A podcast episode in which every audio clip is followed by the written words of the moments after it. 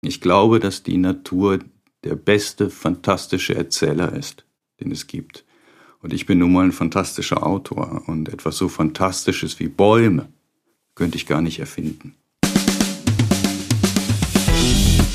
Freigeistern, der Podcast für Kinder- und Jugendliteratur. Mein Name ist Christine Knödler. Hier geht es um Kindheit und Kinderbücher, um Bilderbücher, Jugendbücher und um Bücher für alle. Hier gibt es spannende Themen und Gespräche zur Literatur und zum Lesen. Es gibt Buchtipps und manchmal Verrisse. Und hier kommen die zu Wort, die schreiben, zeichnen, lesen. Abwechslungsreich, geistreich, frank und frei. Einfach freigeistern. Hallo und herzlich willkommen. Bevor es mit der neuen Folge so richtig losgeht, möchte ich etwas fortsetzen, das beim letzten Mal in Wortgeistern seinen Anfang genommen hat, nämlich Gedichte zu lesen. Ich habe mir gedacht, wir könnten doch in Zukunft jede neue Folge mit einem Gedicht beginnen, einfach so, zum Auftakt, zur Einstimmung, zum Genießen. Und darum bekommt ihr jetzt die drei Fische von Antonie Schneider zu hören, und zwar, weil es so gut passt, dreistimmig. Es lesen Luna Lenz und Wiebke Puls. Die drei Fische. Drei Fische saßen in Hawaii auf rosaroten Stühlen. Sie wollten sich im Meereswind die zarten Flossen kühlen. Sie aßen viel Zitroneneis und schnarchten um die Wette am schönen Strande von Hawaii und gingen spät zu Bette. Drei Fische saßen in Hawaii auf rosaroten Stühlen. Sie wollten sich im Meereswind die zarten Flossen kühlen. Sie aßen viel Zitroneneis und schnarchten um die Wette am schönen Strand von Hawaii und gingen spät zu Bette. Drei Fische saßen in Hawaii auf rosaroten Stühlen. Sie wollten sich im Meereswind die zarten Flossen kühlen. Sie aßen viel Zitroneneis und schnarchten um die Wette am schönen Strande von Hawaii und gingen spät zu Bette. Ach ja, Hawaii. Das liegt derzeit in noch weiterer Ferne als ohnehin. Wie gut ist es da, dass sich in Gedichten, Geschichten, Gedanken reisen lässt. Das Rauschen der Wellen am Strand von Hawaii kann dann übergehen in das Rauschen der Bäume, des Waldes. Ich gebe zu, es ist etwas hingebogen. Dafür führt es zur neuen Folge von Freigeistern, Waldgeistern. Denn da ist was, das mich wie viele andere enorm umtreibt, nämlich der Zustand unseres Planeten.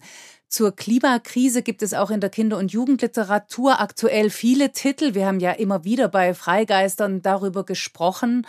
Oft sind es erklärte Augenöffner in Sachen Umwelt und Umweltschutz. Sie wollen sensibilisieren, informieren und anstecken, sich für die Natur stark zu machen. All das rückt vor lauter Corona manchmal fast in den Hintergrund. Umso mehr wollte und will ich darüber sprechen. Und zwar am liebsten mit dem Autor, Übersetzer, Kritiker und Redakteur im Feuilleton der Tageszeitung Die Welt, Wieland Freund. Wir kennen uns schon einige Jahre. Für die Kinderbuchseiten der literarischen Welt konnte ich immer wieder Kritiken schreiben. Wieland Freund wiederum hat von Anfang an und wann immer es ging, meine Anthologien mit seinen Geschichten bereichert und zweimal im Jahr treten wir als Kritiker-Duo beim Deutschlandfunk in der Sendung Bücher für junge Leser auf. Und das ist dann jedes Mal ein riesiges Vergnügen. Vor allem aber ist Wieland Freund Autor herausragender Kinder- und Jugendromane. Er hat zum Beispiel Die abenteuerliche Reise des Jonas Nichts geschrieben oder Turtle, die Schildkröte aus dem Meckgrün. Dazu gibt's übrigens auch Fortsetzungen und die sind allesamt so klug wie urkomisch. Oder Krakonos. Das ist der Roman, mit dem Wieland Freund 2018 für den Deutschen Jugendliteraturpreis nominiert war. Von Anfang an, lang vor der Klimakrise in ihrer heutigen Dimension, waren die Geschichten von Wieland Freund nicht denkbar ohne Natur, Naturräume, Naturgeister. In seinem Werk spielt die Natur nicht nur eine wesentliche Rolle, sie ist nicht nur Ort der Handlung, sie ist womöglich Handelnde selbst.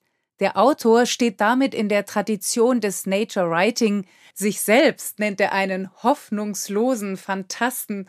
Ich finde, er ist ein hoffnungsvoller Erzähler, und so freue ich mich ganz besonders, ihn heute als Gast begrüßen zu dürfen.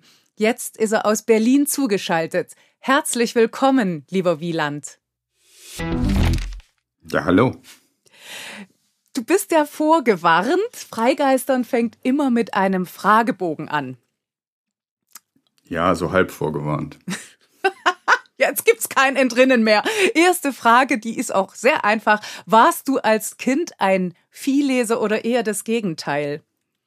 Ja, ich war ein Vielleser. Das hatte aber mit den Umständen zu tun, unter denen ich aufgewachsen bin. Mein Vater war Germanist. Ähm, das ganze Haus war voller Bücher und obendrein, als er mich erst hatte, interessierte er sich auch noch sehr für Kinder- und Jugendliteratur und schaffte alles heran und ich war der Testleser und nachher hat er ein Buch drüber geschrieben. Wow, wie heißt das Buch? Ich glaube, die deutsche Kinder- und Jugendliteratur. Hey, also das kenne ich nicht. Große Bildungslücke, das will ich unbedingt nachholen. Gab's denn, also und das ist echt ein Privileg, dass du mit der damals aktuellen, nehme ich mal an, Kinder- und Jugendliteratur dann aufgewachsen bist. Gab's da ein Lieblingsbuch deiner Kindheit? Ach, ich hatte, ich hatte viele Lieblingsbücher. Äh, manchmal einfach das, das ich gerade las. Also dabei mhm. war äh, die unendliche Geschichte von Michael Ende, die damals gerade erschien. Ähm, ich war aber ein ganz großer Fan zum Beispiel von Christine Nöstlinger. Wenn man jetzt mal einen Sprung macht ins Heute, in die Erwachsenenliteratur, was ist dein aktuelles Lieblingsbuch? Ich glaube, das sind die Nickel Boys von Colson Whitehead. Gibt's auch ein Buch, das du nicht zu Ende gelesen hast und warum? Oh, es gibt, ich glaube, furchtbar viele Bücher, die ich nicht zu Ende gelesen habe. Ich habe mich mal unheimlich gequält mit Herman Melvilles Pierre. Ähm, ich fürchte, dass ich zu denen gehöre, die den Mann ohne Eigenschaften nicht zu Ende gelesen haben. Andererseits sage ich mir, der ist ja auch gar nicht fertig geworden. Also wer weiß, vielleicht habe ich ja irgendeine Form von Ende erreicht. Ich war im zweiten Band, aber ich glaube, bis ganz an den Schluss bin ich nicht gekommen. Das hast du immerhin einen Band mehr als ich. Ich wollte übrigens noch mal ganz einen kurz zurückensprung in die Lektüren deiner Kindheit. Ich hatte dich ja jetzt nach dem Lieblingsbuch gefragt. Gab es auch eins, was dich richtig erschreckt hat? Also das schlimmste Buch deiner Kindheit? Ja, ich glaube, das sind die letzten Kinder von Schäfenborn. So, damit hat jetzt äh, Gudrun Pausewang den Pokal gewonnen der Kindererschrecker. Ich hatte damals schon das Gefühl, dass äh, das so eine Art äh, Splatter ist, ehrlich gesagt. Ich habe mich damals schon ein bisschen darüber geärgert, glaube ich, soweit Kinder sich über Bücher ärgern. äh, und das sehe ich heute immer noch so. Ja. Schon wieder ein großer Sprung. Wie lautet die erste Zeile deines Lieblingsgedichtes? Also Lieblingsgedichte habe ich wahrscheinlich viele. Ich kann aber die beste erste Zeile sagen. Die, oh. Die, äh, das, äh, das, die Zeile, die ist von Emily Dickinson und die heißt Hoffnung ist das Ding mit Federn. Oh. Hoffnung ist das Ding mit Federn. Du, da muss ich ja sofort an dein kleiner Hühnchen denken, aber dazu kommen wir später. ja, also ich mag es vielleicht auch wegen des Vogelbezugs, das ist schon richtig, weil Vögel spielen bei mir ja immer mal eine größere Rolle. Ja, ja. Von welcher Illustratorin, welchem Illustrator würdest du dich gern porträtieren lassen? Da bin ich jetzt besonders gespannt, weil ja deine Kinderbücher, die du im Lauf der Zeit der Jahre geschrieben hast, wirklich von ganz vielen verschiedenen illustriert worden sind. Ja, ja, ja. Das ist. Ähm, deshalb nenne ich zuerst mal einen Namen von jemandem, der mich noch nicht illustriert hat. Das wäre Philipp Wächter. Ähm, super. Und äh, aber ich könnte auch nicht widerstehen, von Kerstin Meyer äh, porträtiert zu werden. Mit Glubschaugen.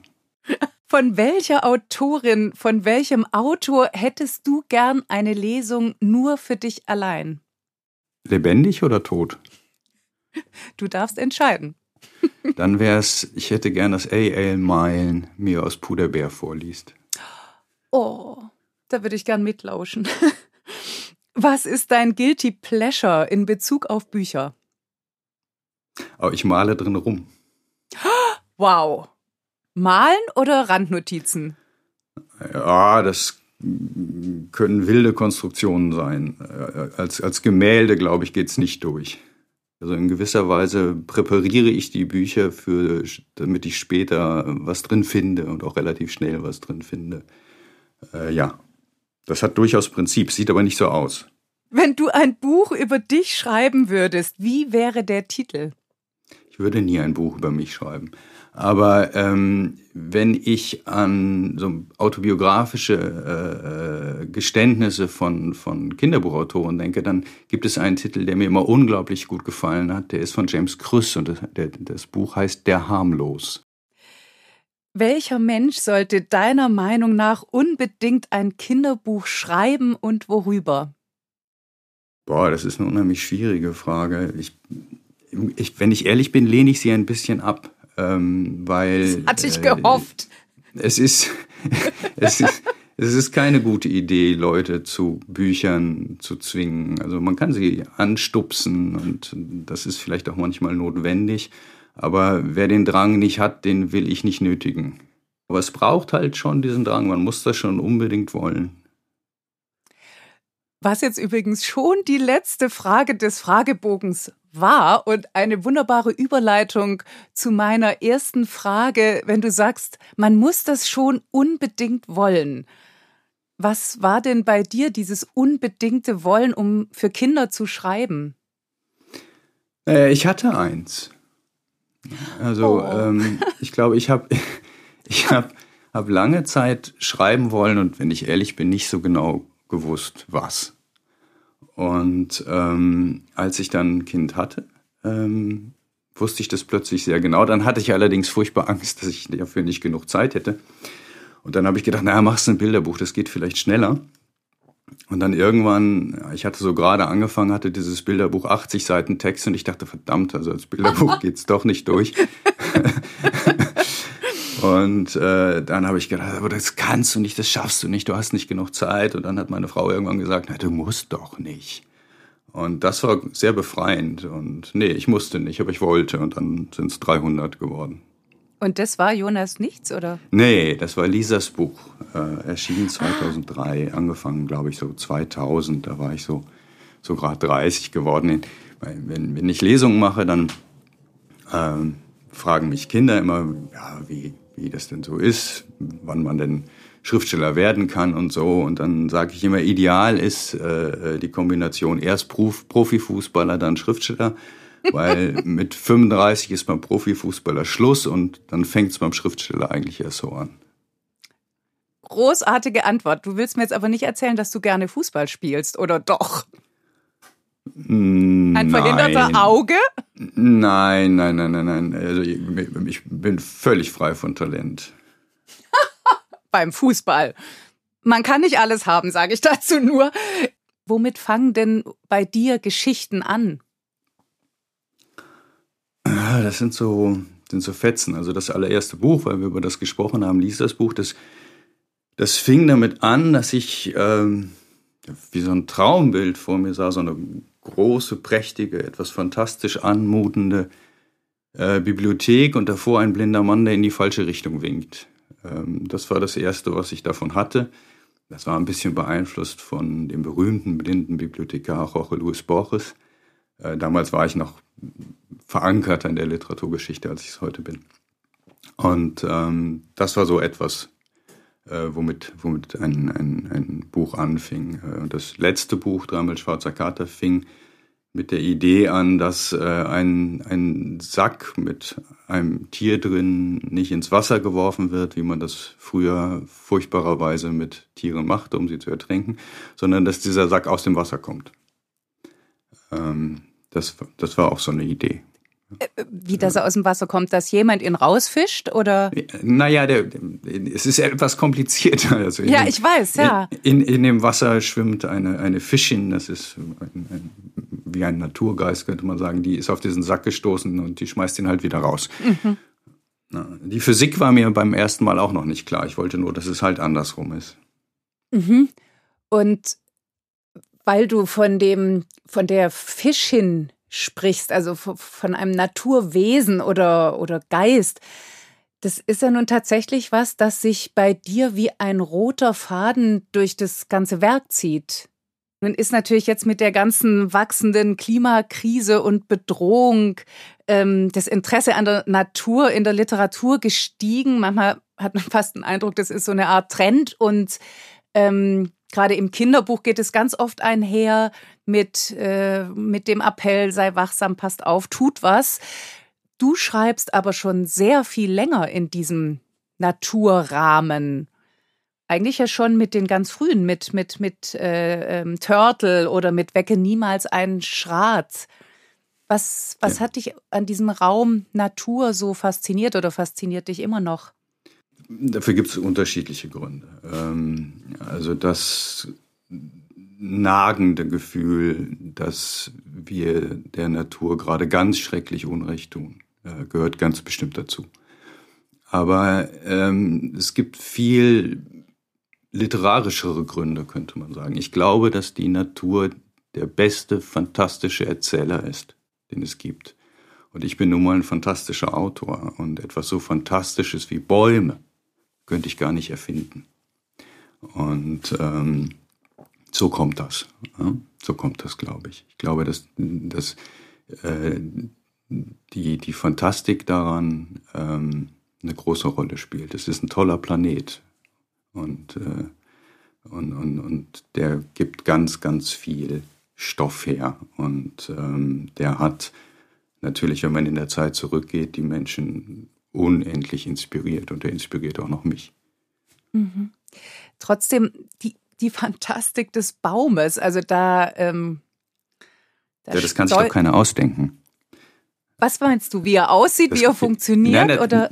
Also hässliches Wort in dem Kontext. Mhm. Äh, alles, also alles, alles daran äh, ist im Grunde unglaublich fantastisch. Die Evolution ist auch ein fantastischer Erzähler. Ne? Äh, wenn, man sich, wenn man sich anguckt, wie sich Leben ausfächert. Aber auch der, der Baum selbst, es ist nur seine Optik und der ist ja auch nicht umsonst sozusagen eines der großen Assets äh, vom Herrn der Ringe, ne? wenn wir ja. an die Ents denken. Ähm, ja, also die Natur selbst ist etwas durch und durch Fantastisches. Und mein bisschen, mein kleines bisschen Fantasie ist wirklich krümelklein gegen das, was die Natur ähm, da ausgefächert hat. Jetzt hast du in einem Kinderbuch, das ist jetzt eines deiner jüngeren, Nemi und der Hemann, da formulierst du das ja eigentlich so am explizitesten aus, würde ja, ich mal sagen. Ja, ich habe mich auch ein bisschen erschreckt, ja. Erschreckt, warum? Naja, ich bin eigentlich gar nicht so gerne explizit. Kurz, weil ja nicht alle den, das Buch natürlich kennen. Der Hemann ist so ein Waldwesen. Das Gesicht sieht, also so erinnere ich zumindest auch so holzig, könnte ein Baum sein. Und er hat auch diesen Blätterbart und so weiter. Und der erzählt der Nemi von der Magie des Waldes. Also eigentlich das, was du jetzt gerade alles erzählt hast. Und natürlich geht es auch darum, was da auf dem Spiel steht. Weil du jetzt sagst, du ähm, bist nicht explizit, was wohl wahr ist. Äh, große Qualität natürlich auch. Aber hast du mit dem Buch dann doch auch mal sowas wie einen Zweck verfolgt? Ähm, ja, ich, ich fürchte, es ist das traurigste Buch, das ich geschrieben habe. Ja. Und ich möchte eigentlich keine traurigen Bücher schreiben. Ähm, äh, ja, also in gewisser Weise ist der Hemann ja der Wald. Vielleicht ist er sogar die Natur selbst. Ähm, er borgt ein bisschen bei dem, was wir in Deutschland Blattmasken nennen oder was auf Englisch Green Man heißt. Das sind oft, das sind so, so, so äh, Köpfe, die man in, in Kirchen findet, aber auch an Häuserfassaden und die zurückgehen auf irgendeine panartige Gestalt. Und bei mir ist, und gleichzeitig verbindet es sich mit einem alten Volksglauben. Äh, Holzfäller haben im Wald immer äh, Stimmen gehört, Rufe, he, he. Und ich glaube, es war sozusagen ihr Audio geworden, das schlechtes Gewissen. Und ähm, ich habe diese Gestalt mir genommen aber bei mir ist sie ja etwas wie ein trauriger, alter, manchmal auch fast dementer, total hilfloser Mann. Und ähm, ja, das ist, das ist ein bisschen der Zustand. Also äh, das ist, wir sprechen von einer Epoche des Anthropozän. Es gibt ein berühmtes Buch, das heißt das sechste Sterben. Äh, die, die wirklich, also die wildlebenden Tiere sind, wenn man es rein an Biomasse misst, äh, ein verschwindender Anteil noch des Lebens auf der Welt. Und wenn wir zu unserer Freude eine Naturdoku sehen, dann kennen wir wahrscheinlich sämtliche sibirischen Tiger, die man noch filmen kann. Die könnten wir alle sozusagen mit Namen nennen.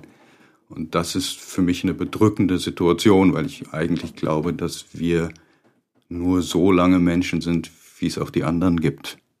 Und äh, das ist gerade eine sehr, sehr, ja, eine sehr, sehr schwierige Situation. Und, und manchmal macht mich das regelrecht traurig und so ist dann, glaube ich, der Heman entstanden. Mhm. Der Wald in Nemi und der Heman, das ist ja einfach der Wald in dem, in dem kleinen Viertel, wo die Nemi wohnt und da fährt immer der Bus drumherum.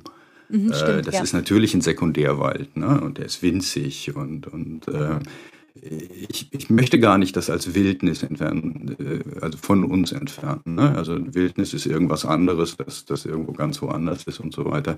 Ähm, nein, wir sind Teil der Natur, wir sind mittendrin. Und in dem Moment, wo wir uns als etwas anderes begreifen, äh, nicht länger als Teil der Natur, da ist der große Fehler schon passiert. Ja. Mhm. Und also mir fällt natürlich zu diesem Thema auch unbedingt dann Krakonos ein.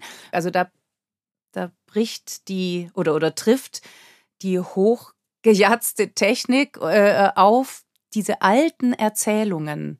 Also Krakonos oder äh, besser in Deutschland bekannt als Rübezahl ist natürlich ein, ein uralter Berggeist. Äh, seine, seine Wetterwendigkeit, seine Launenhaftigkeit ist das Wetter selbst im Riesengebirge. Äh, wir sind damals auch ins Riesengebirge gefahren, haben uns das alles angeguckt, den Mittagsstein, wo er schlafen soll und so weiter.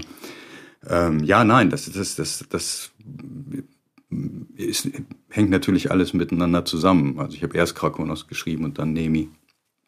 Ähm, aber die, die, der alte Mythos und, und unser neues Leben, ähm, klar, das sollte ein Gegensatz sein. Ähm, wobei äh, man hat Krakonos dann oft als technikfeindlichen Roman gelesen. Ne? Die mhm. böse E-Mail, die bösen Computer und so weiter. So meine ich das nicht. Ähm, ich kann in der Digitalisierung äh, auch viel Gutes entdecken. Und ähm, es, mir wäre nur daran gelegen, dass wir uns darüber nicht völlig von der Erde entfremden. Und deshalb habe ich im, im Roman äh, diese Figur des Levi, der mit dieser etwas aseptischen digitalen Welt nicht so viel anfangen kann und der lieber ausrückt und Ratten und Spinnen finden möchte. Und auch da diese ganz verschiedenen Ebenen eben, also dass man auch, auch wie du immer so Mythologie und alte Geschichten einwebst in deine Geschichten, das ist ja was, was ähm, was du an einem Buch sozusagen, also da war es wirklich explizit Programm, nämlich Rodrigo Raubein und Knirp sein Knappe. Also da ja? hast du nämlich, ja, also da hast du doch, habe ich so äh, gelesen, ein, ein Manuskript, das Michael Ende nicht zu Ende geführt hast, hast du tatsächlich dann ausgeschrieben. Ja. Wie ist Was es dazu? Wahr? Ja. Amtsanmaßung? Fragezeichen äh, ja, also ganz bestimmt. Ähm, aber ich, ich habe es ja nicht selbst entschieden. Äh, sie haben mich ja gefragt, ob ich das machen möchte. Und dann habe ich das erstmal gelesen. Und äh, mhm. dann habe ich halt mich gefragt, kannst du das oder darfst du das oder wie geht denn das? Und ähm, auf die ersten beiden Fragen habe ich nicht so richtig Antwort gefunden, aber wie das gehen könnte, das habe ich dann nachher irgendwie rausbekommen. Und ja, dann habe ich das halt gemacht. Und hast alle auf laufen lassen, also den Zauberer, also alles, was auch ein altes Märchen braucht, finde ich zumindest. Also Zauberer, naja, aber das hab, moderne Hexe. Ja, ja, aber ich behaupte ja, das war nicht ich. Ähm, ah. Weil, weil, also Michael Ende hatte ein, ein, ein, eine ganz, ganz große Liebe zu Marionetten. Er hat auch selber welche gebaut und bastelt und ähm, die spielen in seiner ganzen Poetik eine Riesenrolle und die spielen eben auch in diesem Buch eine große Rolle. Das ist, fängt ja damit an, dass so ein, so ein äh, Wagen durch, durch, durch den Sturm ruckelt und das ist ein Puppenspielerwagen. Und äh, äh der Wagen selbst hängt voller Marionetten. Und ähm, gleichzeitig hat man das Gefühl, der Junge, der da gerade schon abgehauen ist, das ist, ist so eine Art Hans Wurst. Und der hat auch schon so ein Kostüm an, als wäre er eine Marionette. Und äh, da lag der Verdacht nahe, dass die Marionetten in diesem Wagen, die da so rumschwingen und rumpeln, dass die eigentlich schon das Personal äh, vorwegnehmen. Äh, und äh, ich habe eigentlich nur diese Marionetten da von den Haken genommen und mit ihnen weitergespielt. Oh, schön. Wunderschön, ja. Jetzt hast du gerade schon von der Poetik des Michael Ende gesprochen. Gibt es auch eine Poetik des Wieland Freund? Oder weigert sich ein Autor, sowas zu beantworten? Ja, ich glaube, das, das, das musst, musst, musst du dann sagen. Ich habe keine Ahnung. Mist. Hätte mich sehr interessiert. Aber weil wir jetzt schon bei Michael Ende sind, ähm, in diesen Reigen der Autoren gehören ja auch Max Kruse, äh, James Krüss, Janosch, glaube ich, war manchmal auch dabei. Die hast du mal die Gruppe 47 der Kinderliteratur genannt. Kaum zu glauben, dass es sowas gab. Kannst du dazu was nein, erzählen? Nein, nein, das ist, also die haben sich ja auch nicht so empfunden und die haben sich auch nicht so genannt. Ähm, der Artikel, auf den du anspielst, der hat einfach mal geguckt, Mann, die waren ja alle äh, zum selben Zeitpunkt in München, die haben sich alle gekannt. Ähm, mhm. Ich kannte Max Kruse ganz gut und Max Kruse hat damals äh, für mich in seine Kalender geguckt und hat dann gesagt, oh guck mal hier, das ist der Tag, da bin ich zum ersten Mal Michael Ende begegnet. Und dann kam so eins zum anderen, wenn man ein bisschen recherchierte, dann habe ich ähm, mit äh, der Tochter von Ottfried Preußler äh, mich zusammengesetzt und die sagt, ah, ich kann mich noch erinnern, da kam der Michael Ende vorbei, der hat so selbst gebastelte Eier mitgebracht. und ähm, dann kam eigentlich raus, dass sie sich eigentlich so recht gut kannten, obwohl sie sehr, sehr unterschiedlich waren. Und ähm, dann habe ich die mal versuchsweise Gruppe 47 des Kinderbuchs genannt. Unter anderem deshalb, weil mich die reale Gruppe 47 immer so ein bisschen nervt und ärgert. Ähm, einerseits, weil sie, ach ja, ihr Umgang mit Exilanten ärgert mich, äh, ihre ähm, Art, ähm, eine Meinungsvorherrschaft auszuüben, äh, ihr Spielen auf der medialen Klaviatur, aber auch dieses Realismusdiktat, das da immer so mitschwingt. Und ähm, kurioserweise waren die Kinderbuchautoren, die sich dort in München versammelt, eigentlich alles fantastische Autoren. Mhm. Und die haben dann äh, von den Adepten der Gruppe 47, anno 68 folgende, unglaublich auf die Nuss gekriegt. Ja, dafür, dass sie fantastische Autoren waren. Da sollte alles äh, Realismus sein und alles einen gesellschaftlichen Zweck haben, der sofort zu erkennen war. Das war alles irgendwie Erziehung und Pädagogik und ach, das, das hat mich halt auch genervt. Ne? Und äh, unter anderem habe ich deshalb ein, ein, ein, ein enges und inniges Verhältnis zu dieser meiner Großvätergeneration, könnte man ja sagen, weil die so manchen Kampf für mich ausgefochten haben, vor allen Dingen was fantastisches Erzählen angeht. Und das das, äh, das wurde dann, es gibt ein schreckliches Buch, das heißt Schlachtet den blauen Elefanten. Mhm. Äh, da geht es dann um die Preußlerisierung der Kinderbuchliteratur und so weiter. Und natürlich sind die Bücher, die Michael Ende oder Alfred Preußler zum Beispiel geschrieben haben, äh, ebenso wie die Literatur der Gruppe 47, äh, Aufarbeitung unter anderem dessen, was in den schrecklichen zwölf Jahren in Deutschland passiert ist. Also man denke nur an die Drachenstadt und Jim mhm. Knopf. Aber man denke auch an Krabbert. Wovon handelt denn Krabbert, wenn nicht von der Nazidiktatur? Mhm. Und du bist sozusagen da ein, den Großvätern verbunden, weil sie den Raum der Fantastik eröffnet haben und sich eben, weil da war ja immer der Eskapismus, Vorwurf und genau. Romantisierung genau. etc., da haben die halt so sich drüber hinweggesetzt. Ja, also erstmal haben sie geschrieben und dann kam der Eskapismus-Vorwurf. Ja, der ist natürlich, der ist, wie ich schon gesagt habe, der ist der reine Blödsinn. Ähm, Gibt es eine schöne Zeile von Hans Magnus Enzensberger, also, äh, Eskapismus, ja was denn sonst bei diesem Sauwetter? Also natürlich ist Ottfried Preußler, er entstammt der Generation, der er entstammt. Und ähm, das werden wir alle nicht ändern. Aber äh, ich glaube, am Weltfrauentag kann man immer noch die kleine Hexe lesen. Oh ja. Ja, wie war? Wir nehmen dieses Gespräch ja am 8. März 2021 auf dem Weltfrauentag. Und da ist die kleine Hexe natürlich eine wunderbare Empfehlung und, und auch Erinnerung. Diese kleine Hexe, die es mit den Alten aufnimmt, die den Armen hilft und denen, die immer zu kurz kommen. Und die halt im Blick hat und mit ihrem Zauber die Welt verbessert. Sowas veraltet ja nun wirklich nicht.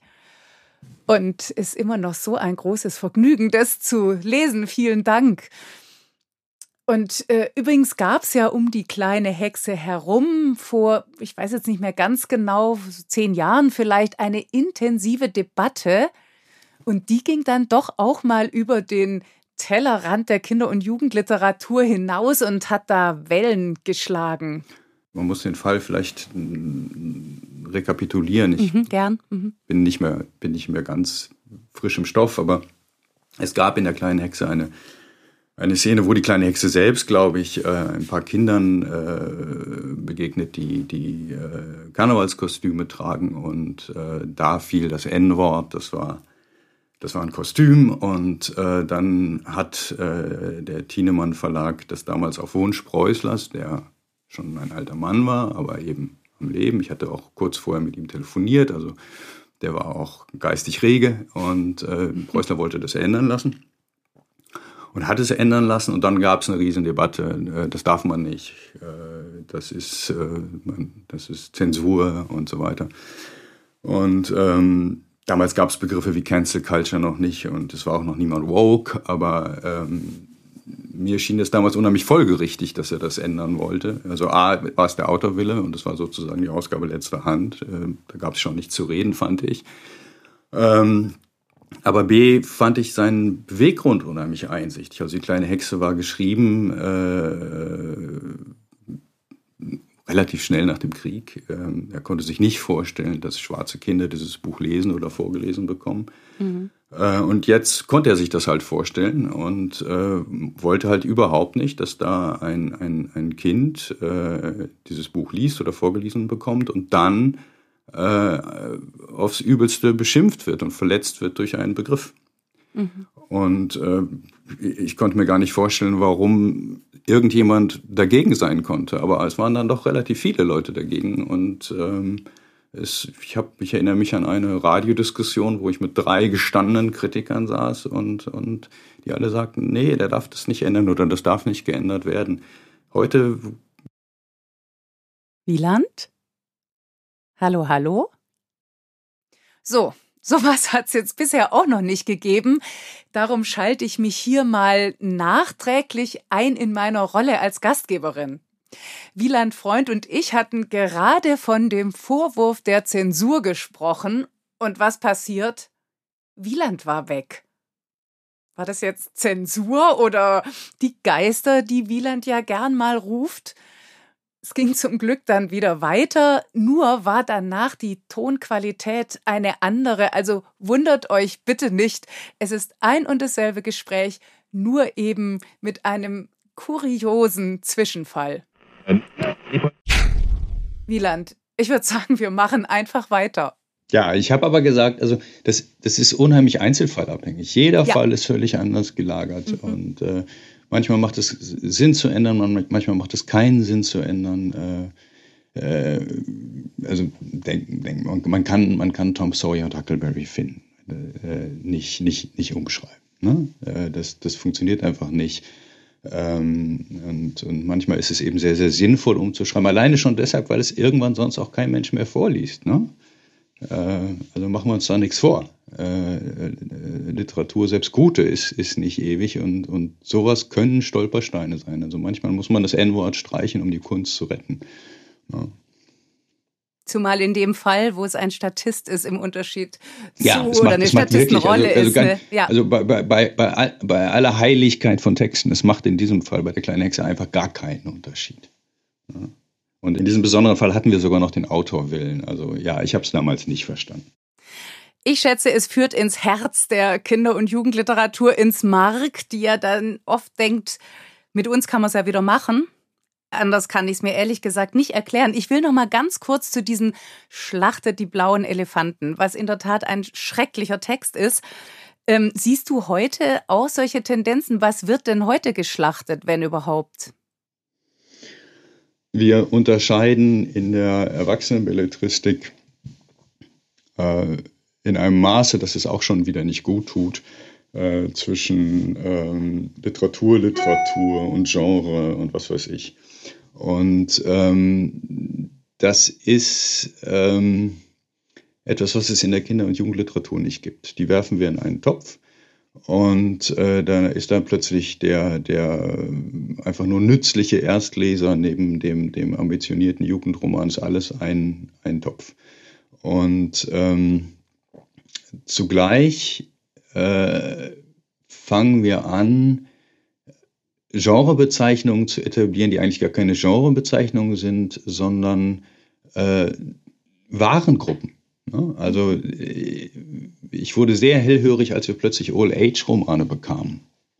Denn was ist denn das für ein Roman? Also ich kenne, ich kenne Bildungsromane und ich kenne äh, äh, von mir aus Spannungsromane und ich kenne fantastische Romane, aber All-Age-Romane kenne ich eigentlich nicht. Denn das ist, da wird ja nur die Zielgruppe, also die Käuferschicht beschrieben. Und äh, das ist sicherlich, das ist sicherlich äh, eine Gefahr in, in der Rezeption von Kinder- und Jugendliteratur heute. Du bist ja nun jemand, der da seit bald 20 Jahren, habe ich das vorher richtig verstanden? 2003 war das erste Buch? 2003 war das erste Buch. Genau, äh, dagegen hältst. Und äh, da möchte ich noch auf eine Sache kommen, die mich damals wahnsinnig fasziniert hat, nämlich deine Karfunkel-Geschichten. Also, wenn ich das richtig erinnere, war die Idee, dass du um einen Stoff herum mal eine Wildwestgeschichte schreibst, eine Spukgeschichte schreibst. Wolltest du da äh, verschiedene Schreibstile ausprobieren? Also das ist jetzt Finger in der Wunde. Oh. Ähm, oh. Weil, weil ähm, das ist auf fünf Bände angelegt und bis heute habe ich nur drei geschrieben. Ähm, und äh, sowas ist natürlich Sünde. Ne? Ich habe dann einfach was anderes gemacht und äh, bin nicht fertig geworden damit. Und ich hoffe, dass ich irgendwann nochmal fertig werde. Ja, aber die Grundidee war ähm, scheinbar, natürlich nur scheinbar, die gleiche, nicht dieselbe, aber die gleiche Geschichte in fünf verschiedene Gewänder zu hüllen und äh, zu gucken, was, was macht denn so ein, so ein Genre mit so einer Geschichte. Ähm, äh, das ist nicht der einzige Beweggrund gewesen, aber das ist einer der Beweggründe gewesen, weil ich glaube, das Genre, äh, und zwar also wirklich der handwerkliche Begriff, ja, jetzt nicht der, mhm. der, der, der, der Begriff, der zur Vermarktung dient.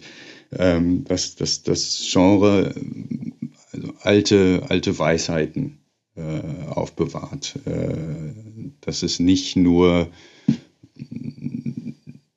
nicht nur ein Gefäß ist, sondern dass dieses Gefäß selbst zutiefst Sinn hat. Und deshalb gibt es diese Genres und deshalb haben sie überlebt und deshalb werden sie gelegentlich noch äh, hervorgeholt. Und äh, das wollte ich versuchen, ja. Mhm. Und, und ähm, das, ich habe mit, mit einem äh, Mantel- und Degen-Roman angefangen, mhm. dann habe ich eine, eine, einen Schauerroman geschrieben, dann einen Wildwest-Roman und äh, es fehlt, äh, es fehlt noch der Krimi, das ist mhm. Band 4 und der Science Fiction, das ist Band 5. Mal gucken, oh. mal gucken, ob das noch was wird. Ich habe damals vor allen Dingen gestaunt, dass sowas in der Kinder- und Jugendliteratur geht, dass man sich auf so ein Experiment einlässt. Aber da bist du ja sowieso jemand, der da immer ganz weit geht. Damit möchte ich noch zu deinem letzten Roman, also jüngst erschienenen Roman, kommen, nämlich dreimal Schwarzer Kater. Du hast da so unglaublich viel eingewoben. Woher kamen diese ganzen Ideen allein im Titel? Ähm, also das hat auch erstmal mit Tieren zu tun. Und zwar wollte ich in eine Zeit zurück, in der Mensch und Tier wirklich miteinander gelebt haben. Ja, und ich meine jetzt nicht den Labrador auf dem Sofa, sondern äh, wirklich ein, ich habe eine Burg gewählt, wo der Stall ein, ein fester Bestandteil des ganzen Ensembles ist. Das ist eine Niederungsburg, das ist auch nicht in Rodrigo Raborn so eine Raubritterburg äh, oben auf der Spitze des Harzubergs, sondern die ist irgendwie auf dem platten Land, nebenan sind Salzwiesen und, und, und auf dem, im Burghof laufen, laufen die Schweine rum. Ähm, weil ich glaube, dass dieses Zusammenleben, das, das, das ist wichtig. Das ist wichtig für den Menschen und das hat er ein Stück weit verloren.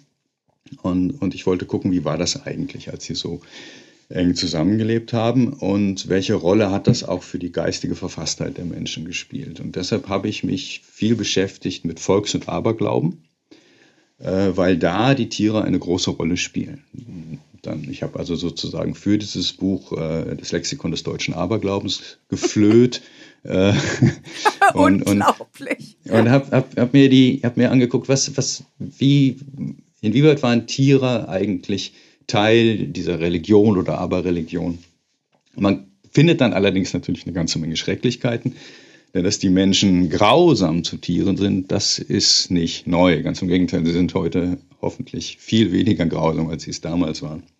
Man findet also lauter Schrecklichkeiten. Die sind ja in gewisser Weise auch in dem Buch. Also wenn man sich den Hahn schnappt, damit er jetzt endlich ein Ei legt, das ist natürlich auch eine Form von Grausamkeit, was man mit schwarzen Katern gemacht hat. Also sich über die Schulter geworfen und unter irgendwelchen Schwellen verbuddelt und was weiß ich, das will ich gar nicht alles erst erzählen. Ähm, ich habe auch kein grausames Buch geschrieben. Ne? Ähm, Überhaupt nicht. Nein, aber äh, man, man, kommt dann darauf. Aber das war, das war sozusagen der Grundgedanke. Und deshalb leben auf dieser Burg auch nicht nur äh, die Tiere, sondern eben auch Geistertiere. Ja, ähm, äh, dieser Stall ist teils äh, mit, mit ganz realen Schweinen bevölkert und teils mit Gespenstern. Und wenn man jetzt so, wenn ich jetzt mal von der lesenden Seite komme, ich musste tatsächlich an ganz vielen Stellen herzlich lachen. Also zum, zum Beispiel diese ganzen Figuren, also ich habe ja vorher schon geschwärmt von kleiner Hühnchen, die halt so winzig geballte Hoffnung. Also sowas von, in Anführungszeichen, Frauenpower ja. gibt's ja selten in, in, äh, und dann eben noch in so einer eben überhaupt nicht explizit, aber vollkommen umwerfenden Art, die, die überwältigt einen ja im aller, allerbesten Sinne. Ja, es sollte ein Buch der wilden Hoffnung werden, das ja, war's. Oh, ich hatte, wunderschön. Ich hatte, ja. ich hatte, ähm, ich hatte Krakonos geschrieben und ich hatte Nemi und der Heman geschrieben und das sind ja beides auch traurige Bücher. Und äh, ich wollte ein, ein, ein, wild optimistisches Buch schreiben. Und äh, Kleine Hühnchen war mein Wappentier. oh, wunderschön. Äh, nur noch so ein kleiner Hinweis, wenn man allein denkt, wie du Namen dir äh, ausdenkst oder aussuchst. Also wenn ich, irgendwo habe ich gelesen, dass Crispin dann eben auch ein Heiliger war oder ein Märtyrer, der ersäuft worden ist. Das ist natürlich, äh, Entschuldigung, ertränkt worden ist. Das ist jetzt nicht was, was man als lesendes Kind weiß und übrigens auch nicht wissen muss, aber es ist natürlich ein großes Vergnügen, wenn man das dann so ent, entschlüsseln kann. Ist es das auch beim Schreiben? Ja, das ist im Grunde ist das so der Eisberg, ne? Also das ist, das muss man nicht, nicht, nicht, nicht rausrufen und trompeten, dass, mhm. dass das irgendeine Bedeutungsebene hat. Aber ich glaube, es, es, es, es bereichert den Text, wenn das einfach so ist. Ähm, wobei, äh, klar, das ist der Heilige, aber für mich war ausschlaggebend, oh man, jetzt hältst du mich für verrückt, aber für mich war ausschlaggebend äh, Heinrich V. Äh, von Shakespeare. Das ist, ja, das ist, Heinrich V. ist der strahlendste Held, den Shakespeare je geschaffen hat. Es gibt eine ganz tolle Verfilmung mit Kenneth Branagh, irgendwie aus den 90er Jahren. Ähm, wer das nicht lesen will. Es ist der strahlendste Held überhaupt. Und äh, der hält eine flammende Rede. Und wann hält er diese Rede? An St. Crispin's Day. Und äh, das spielt auch eine große Rolle in dem äh, Dreimal Schwarzer Kater ist ja auch das Buch der Möglichkeiten. Ist es ein Teil ja. der wilden Hoffnung oder was hat es damit auf sich? Ja, klar, natürlich, natürlich. Also äh, ich finde, das wäre eine treffende Beschreibung für das, was Kinderbücher überhaupt sein könnten, sollten, weiß ich nicht. Äh, Bücher der Möglichkeiten. Aber es ist halt, das gehört ja auch dazu, wenn du das schon ansprichst, Crispin kriegt das Buch der Möglichkeiten und er macht sich viel Mühe, es aus einer geheimen Kammer wegzuschleppen und dann fällt er damit in den Burggraben und das ganze Buch ist gelöscht.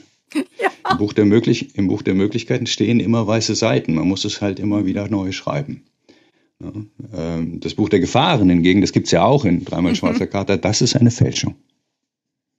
Fantastisch. Also allein, was man sich darüber, äh, ähm, wohin da die Gedanken springen können, aber es ist auch einfach ein Märchen, ein Abenteuer, ein Märchenabenteuer. Und also ich, für mich war es tatsächlich ein, ein ganz großer Spaß. Also das, äh, das, das. Ähm naja, das ist ja erstmal, das muss es ja sein. Ne? Das ist ja das Erste, glaube ich. Erstmal muss man so ein Kinderbuch einen, einen Haufen Spaß machen. Ne? Und dann kann es ja noch andere Ebenen haben. Und dann müssen auch, wenn Eltern und Kinder es zusammenlesen, die müssen nicht an denselben Stellen lachen. Äh, ich habe immer wieder zurückgespiegelt gekriegt, dass das auch nicht so ist. Also ich glaube, mhm. manchmal über meinen Büchern lacht Mama dann und äh, das Kind fragt sich, ja, wieso lachten die jetzt? Ne? Ähm, auch ein Erkenntniswert. ja, hat einen Erkenntniswert. Ich ja, plädiere auch ja. unbedingt dafür, die Mama dann zu fragen, ja, wieso lachst du jetzt?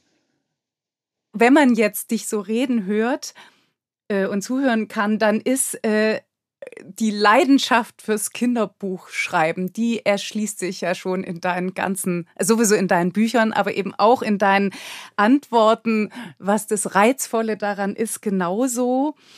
Ähm, jetzt schreibst du aber gerade an einem Erwachsenenroman. Macht es auch ja. Freude? Ja. ähm, also jetzt, jetzt mal so, so offen und ehrlich, äh, diese Kinderbücher machen wahnsinnig viel Spaß, aber es ist nicht so, dass sie nicht wahnsinnig viel Arbeit machten. Und es mhm. ist auch nicht so, dass man nicht manchmal äh, vor einer Wand stände und nicht wüsste, wo ist denn jetzt die Tapetentür. Ähm, also es ist, das ist auch schon harte Arbeit. Und während ich ein Buch schreibe, hadere ich unheimlich. Wenn ich es abgebe, fürchte ich mich davor, dass die Fahnen zurückkommen, weil ich weiß schon, wenn ich es lese, werde ich es furchtbar finden. Ähm, Wirklich? Und äh, der äh, Erwachsenenroman ist, ist äh, auch gerade in, in so einer Phase. Also mhm. ich finde es auch alles ganz schrecklich und frage mich, warum zum Teufel hast du dich darauf eingelassen? Trotzdem hast du mal gesagt, ähm, in, in puncto Kinderbuch, das hättest du gesucht, gefunden und es hätte dich glücklich gemacht. Ja, Wann das stimmt. Bist denn du am glücklichsten, auch. also beim Schreiben jetzt? Ähm, ich bin sozusagen ein umgekehrter Stephen King. Ne? Stephen King ist super gut bei Anfängen. Und dann manchmal, wenn man das Ende liest, denkt man, ah. Ne? Und äh, ich finde, ich bin nicht so gut in Anfängen, aber ich finde, ich bin ganz gut in Enden. Und ich schreibe unglaublich gerne eine Geschichte zu Ende. Also dieser Moment, wenn, wenn die Geschichte äh, sich dem Ende nähert, ähm, klar, da denkt man erstmal, jetzt versaust nicht noch auf den letzten Metern, aber da ist auch das Herz immer schon so offen. Ne? Im Grunde schreibt und liest man ja, glaube ich, damit am Ende das Herz ganz offen ist und das geht mir dann beim Schreiben auch so. Und äh, diese, diese letzten Meter, die genieße ich ungemein. Wenn das mal kein Schlusswort ist, mit offenem Herzen. Wieland, ich danke dir so sehr für dieses Gespräch. Na, ich danke für die Einladung. Mit größtem Vergnügen. Bis bald. Ich sage jetzt hier mal Tschüss. Ja, auf Wiedersehen alles.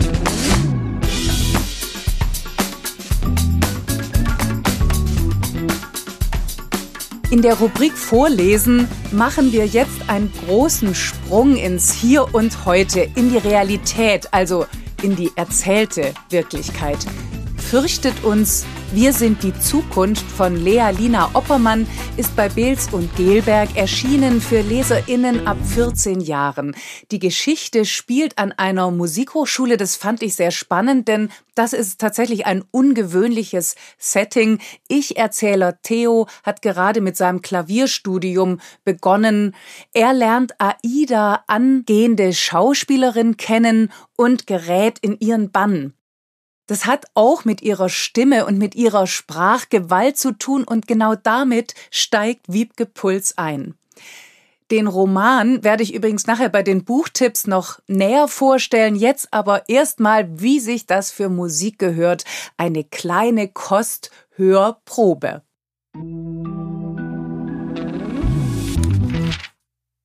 Aidas erste Rede. Wir müssen uns jeden Tag neu daran erinnern, worum es geht. Notfalls Zettel aufhängen. Die Gewichtung in der Welt stimmt nicht. Alles ist verdreht und gefiltert und seltsam sortiert. Das Wichtigste ganz unten in den Regalen. Alles ist manipuliert. Es ist paradox. Wir haben die besten Psychologen und Mediziner, aber sie sitzen genauso in der Wirtschaft wie in den Krankenhäusern. Sie rechnen zum Beispiel aus, wie viel Zucker in Kartoffelchips enthalten sein muss, damit sie süchtig machen. Oder wie eine Werbung anfangen muss, damit man möglichst nicht auf Überspringen klickt. Sie rechnen alles aus.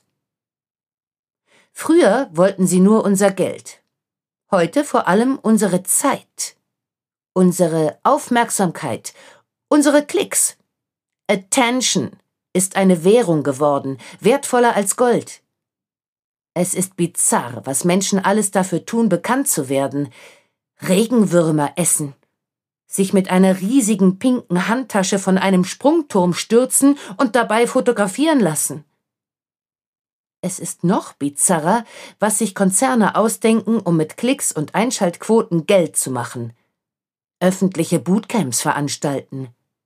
Jungen Mädchen alberne Aufgaben stellen und dabei ihre Körper bewerten. Und sie sind alle so schlau. Aus Unterhaltung ist Berechnung geworden. Aus Filme gucken Binge-Watching. Aus Lebensmitteln sind Suchtstoffe geworden, aus Konzerten nur noch Lichtspektakel, aus Kommunikationsgeräten Isolationsgeräte. Wir haben aus den Augen verloren, worum es wirklich geht. Das Seltsame ist doch, wenn etwas Schlimmes einmal geschieht, dann ist es ein Verbrechen. Wenn es täglich passiert, wird es zur Normalität. Es gibt so viel offensichtliche Ungerechtigkeit, so viel sinnlose Gewalt, und gerade weil sie so offensichtlich sind, weil sie täglich geschehen, gerade deshalb passieren sie immer wieder.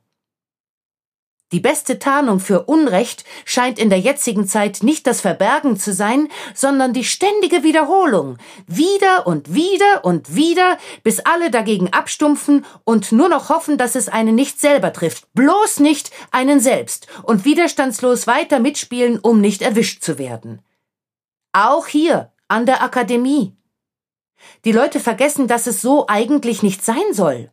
Dass das nicht die Idee war, als diese Akademie gebaut wurde dass es hier mal um Kunst und Handwerk ging und nicht um die Sympathie eines einzigen einflussreichen Typen. Wir sind Künstler. Wir alle wollen Menschen berühren. Aber wie können wir das, wenn wir uns selbst nicht mehr berühren lassen, wenn wir abstumpfen? Wenn wir aber nicht abstumpfen, laufen wir Gefahr, den Verstand zu verlieren weil Unrecht, das täglich passiert, einen wahnsinnig macht, wenn man es täglich realisiert. Was können wir also tun, wenn wir nicht abstumpfen wollen? Wir müssen dagegen vorgehen. Wir müssen zeigen, dass wir nicht einverstanden sind. Wir müssen aufbegehren gegen alle, die uns zu betäuben suchen. Wir müssen zurück zu unserer Freiheit finden. Freiheit heißt nicht allein viele Optionen zu haben, sondern sich zu entscheiden.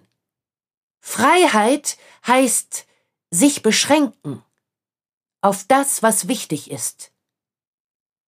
Die Wirtschaft will genau das Gegenteil. Sie will Wachstum, Wachstum, Wachstum. You gotta serve somebody, hat Bob Dylan gesungen. Dafür hat er sogar einen Nobelpreis bekommen. Darin sind wir ganz groß, Preise zu verleihen.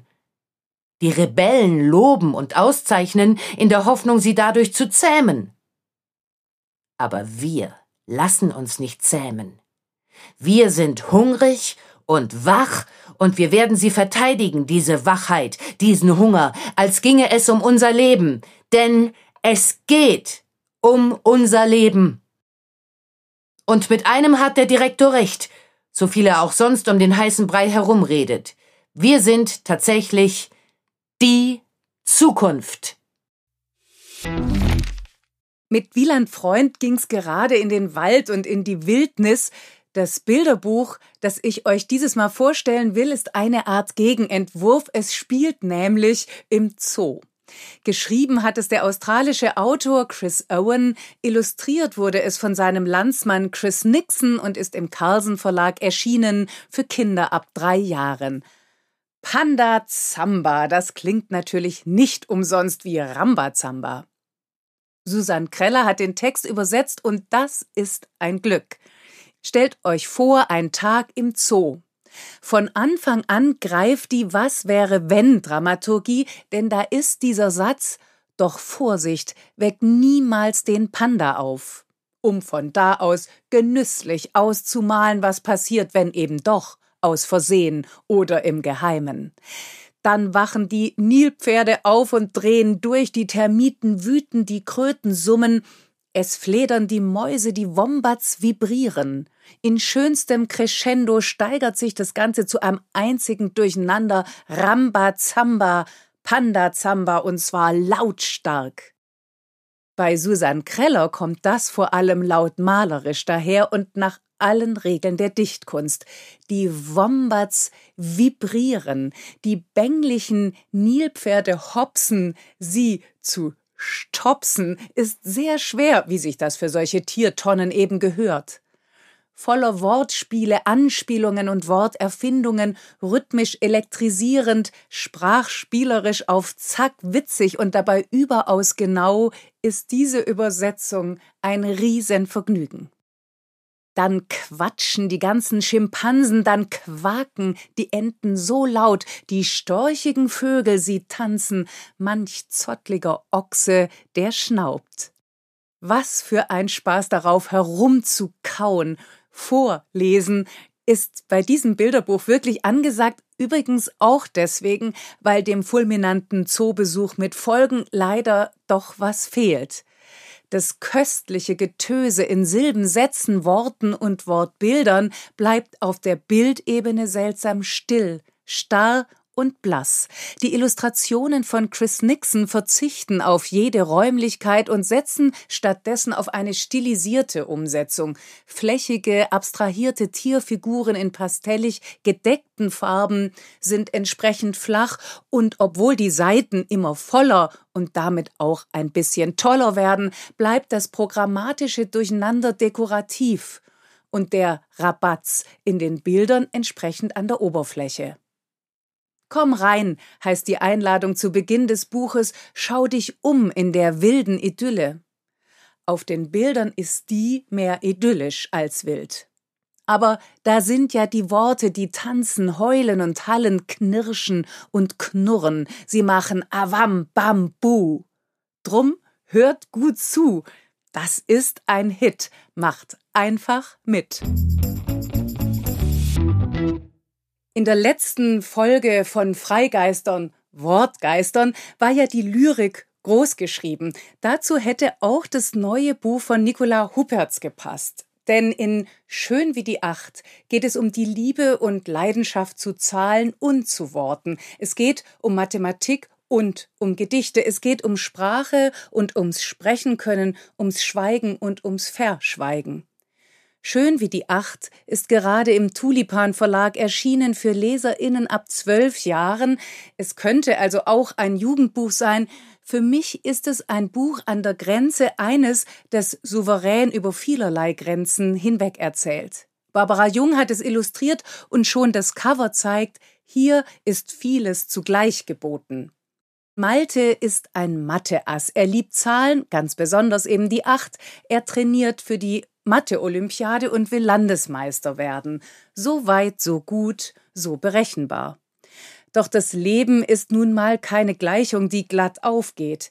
Bruchrechnen würde es darum eher treffen, der Bruch in Maltes Leben heißt Josephine, sie ist seine Halbschwester, bisher kannte er sie so gut wie gar nicht, nun ist sie vorübergehend bei ihm und seinen Eltern eingezogen und mischt die Vater-Mutter-Kind-Idylle gründlich auf. Josephine schwänzt zuweilen die Schule, sie stellt Fragen, sie sagt, was sie denkt. Das ist, was ihren und Maltes Vater angeht, wenig schmeichelhaft. Und Josephine schreibt Gedichte. Reicht es nicht, dass Malte schon in Deutsch mit Gedichten malträtiert wird, etwa mit Zirkuskind von Rose Ausländer? Darin heißt es reite auf einem Flügelpferd über ein Mohnfeld, wo der Traum wächst, werfe dir Traumbälle zu, fang sie auf. Nun ist es schon ziemlich kühn, Schule, Unterricht und eben die Beschäftigung mit Gedichten in einem Buch nahezu eins zu eins nachzuerzählen, doch bei Nicola Huperts geht das auf, weil sie nämlich tatsächlich erzählt und sie geht noch einen Schritt weiter. Sie lässt Malte über diese Gedichtzeilen assoziieren und sich so selbst verorten. Einer, der Traumbälle wirft, ist er nicht, einer, der sie auffängt, erst recht nicht. Aber das muss ja nicht so bleiben. Denn zwischen diesen Koordinaten entfaltet Nicola Huppertz einen ganzen Kosmos an Geschichten. Schön wie die Acht ist Familien-, Freundschafts-, Geschwister-, Findungs-, Selbstfindungs- und Liebesgeschichte in einem. Sie erzählt vom Lieben und geliebt werden, vom nicht geliebt werden, vom nicht mehr geliebt vom ersten Verlieben. In der Mathe AG trifft Malte Lale und seine Schwester lernt er immer besser kennen, indem er ihre Gedichte liest. Weil Gefühle nicht logisch sind, nimmt die Autorin sich der ganzen Skala an, der Missverständnisse, der Erwartungen, Enttäuschungen, des Streits bis hin zum Verrat, das Drama der Erwachsenen. Das blieb bislang unter den Teppich gekehrt, jetzt holen Josephine und Malte es zusammen hervor. Und plötzlich haben Zahlen, Worte, Wortlosigkeit sehr viel miteinander zu tun. Die Zahlen geben hier den sicheren Grund, um Schritt für Schritt weiterzugehen, dorthin, wo es weh tut und wo die Grenzen zwischen richtig und falsch fließend sind. Die Zahlen sind wie sichere Steine in einem ziemlich reißenden Fluss. Und die Worte? Die Worte können benennen, bekennen, verletzen, verbinden, versöhnen. Manchmal verstecken sie sich, manchmal braucht es die Worte anderer, um sagen zu können, was man selbst nicht sagen kann.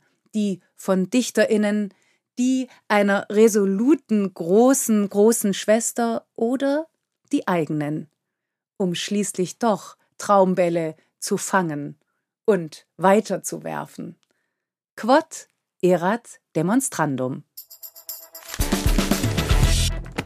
Ein Auszug aus dem Jugendbuch Fürchtet uns, wir sind die Zukunft von Lea Lina Oppermann habt ihr ja vorher schon in Vorlesen gehört. Das ist übrigens der zweite Roman von Lea Lina Oppermann. Ich war besonders neugierig, weil ja eben das kein gewöhnliches Setting ist und dabei so viel bietet. Zum Beispiel geht es in der klassischen Musik zu wie beim Leistungssport. Das gilt für den ganzen klassischen Musikbetrieb und natürlich auch für die Musikhochschulen. Bis heute sind die hierarchisch strukturiert und männerdominiert und sowas wie die letzten Bastionen eines Patriarchats. Der Druck ist enorm, Abhängigkeiten sind maximal. Was für ein Stoff.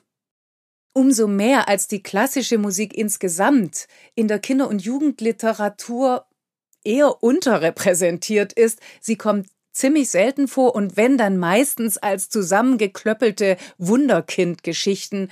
Darum gleich nochmal, was für ein Stoff.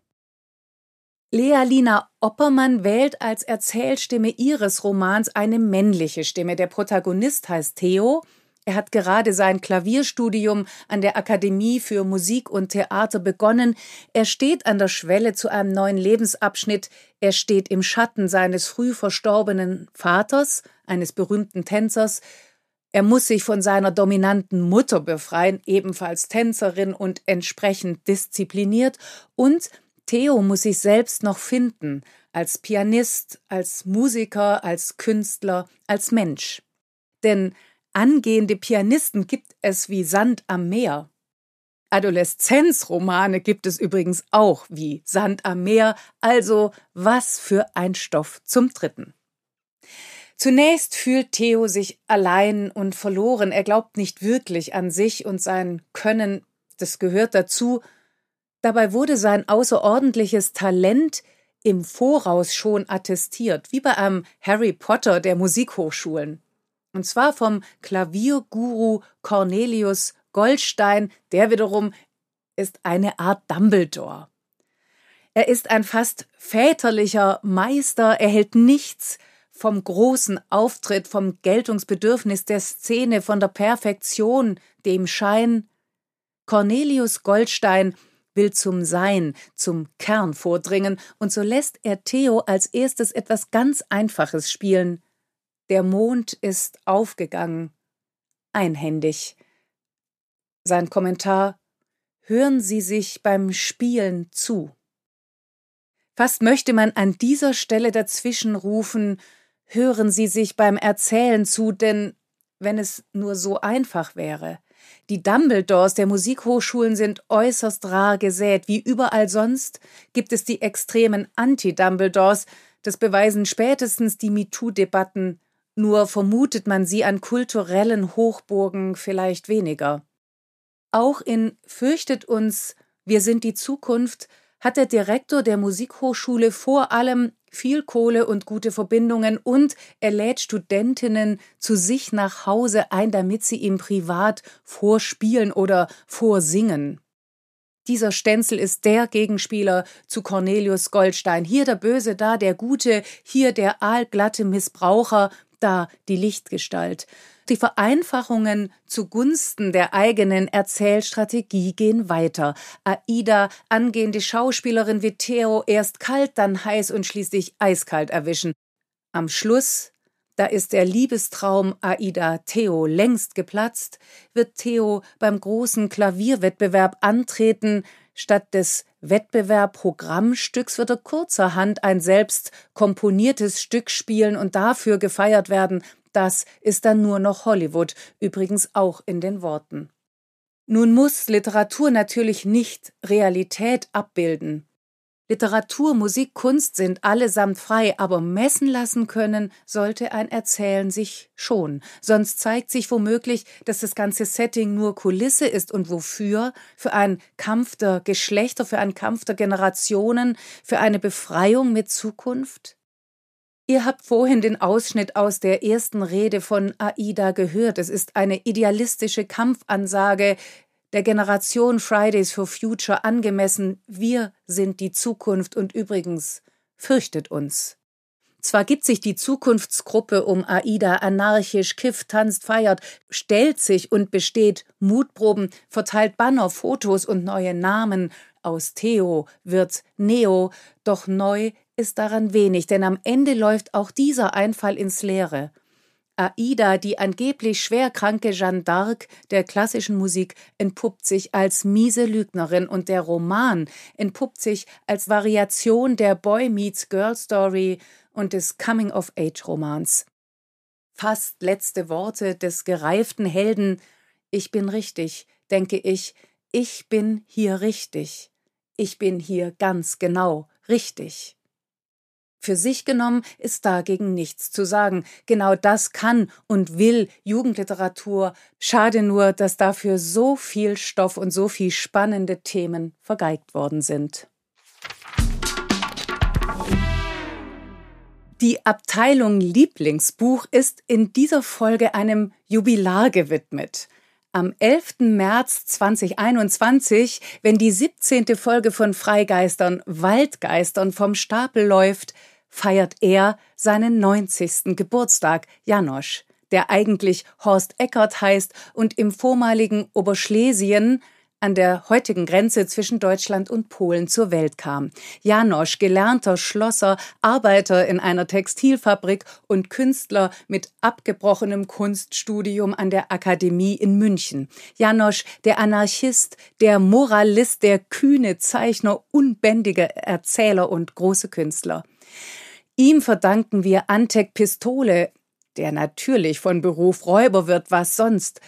Sein auch international erfolgreichstes Kinderbuch Oh, wie schön ist Panama ist längst zum Klassiker der Reiseliteratur geworden, vor allem auch der Reisen zu sich selbst. Darin steht eine der schönsten Definitionen von Liebe, finde ich. Ich trage dich ein Stück, sagt der kleine Bär, als der kleine Tiger nicht mehr kann und umgekehrt. Eh klar. Jahrzehnte vor Genderdebatten hat Janosch in Löwenzahn und Seidenpfote klargemacht, dass das biologische Geschlecht zuweilen herzlich wenig zu melden hat und dass kleine Mäuse und natürlich kleine Menschen bitte getrost das sein sollen, was sie sind, egal was die Erwachsenen von ihnen erwarten. Eine wilde Mädchenmaus und ein sensibler Mäusejunge. Denn die Welt ist wild und bunt, so wie auch das ganze Werk von Janosch. Das umfasst Aquarelle, Federzeichnungen, Ölgemälde, Holzschnitte, Radierungen, Plastiken und Textilarbeiten. Pünktlich zum 90. Geburtstag ist im Merlin Verlag Janosch Leben und Werk, herausgegeben von Marie Thierry und Marc Bastet erschienen. Darin das Vorwort eines anonymen Bewunderers, ein Text von Janosch selbst und seitenweise Bilder in allen Facetten mit der ganzen Janosch Power. Selbstporträts, Skizzen von Männern in Badehosen und von barbusigen Frauen, breit grinsende Nussknacker, fielende Kinder und fielende Mäuse und natürlich Mäusekönige, Katzen, Krokodile, Esel, Ente, Tiger, die Tigerente, der ganze Janosch-Kosmos kann in diesem opulenten Bildband betrachtet und betreten werden wie eine Ausstellung. Der Rhythmus der Bildfolge ist brillant, laut steht neben leise, sich überschlagendes neben stillem, witzig derbes neben Mann und Pferd, denen beide Tränen über die Wangen laufen. Die Löwin mit kecker Sonnenbrille auf der Schnauze knutscht den Fuchs, der Ritter geht in die Blechknie, um seiner Harfe spielenden Holden adäquat zu huldigen, dem Denkmal für eine begabte Tänzerin im Park zwischen Blumen ist ein Mönch zur Seite gestellt, der in gleicher beschwingter Grundhaltung Standbein und Spielbein ebenfalls gekonnt balanciert, nämlich ein Kreuz auf der Nase und ein sakrisches Janoschgrinsen im Gesicht. Überhaupt werden Blumen überreicht und gegossen, Teekannen, Maulwurfshäuser wecken schönste Kindheitserinnerungen und Sehnsucht. Viel Sehnsucht. Denn so ist er, der Janosch. Und dann wollte ich auch die Freiheit auf die Spitze treiben, schreibt er in seinem Text zum Katalog. Der ist selbst ein Gesamtkunstwerk geworden, ein Bilderrausch, ein Schaurausch, ein Fest, ein Geschenk für den Jubilar und für uns alle. Das war's für heute. Danke wie immer fürs Zuhören und danke immer wieder für eure ganze Unterstützung. Was uns hilft, wenn ihr Freigeistern abonniert, weiterempfehlt und teilt. Und wenn ihr uns bei Apple Podcast hört, könnt ihr uns außerdem Bewertungen dalassen, geschrieben und oder in Form von Sternchen. Darüber freuen wir uns ganz besonders. Am meisten natürlich über fünf Sterne. Nicht nur, weil wir Sterne so mögen, sondern weil die Zahl der Sternchen uns hilft, besser gefunden zu werden. Ich sage für heute Tschüss und bis in zwei Wochen. Ich freue mich schon.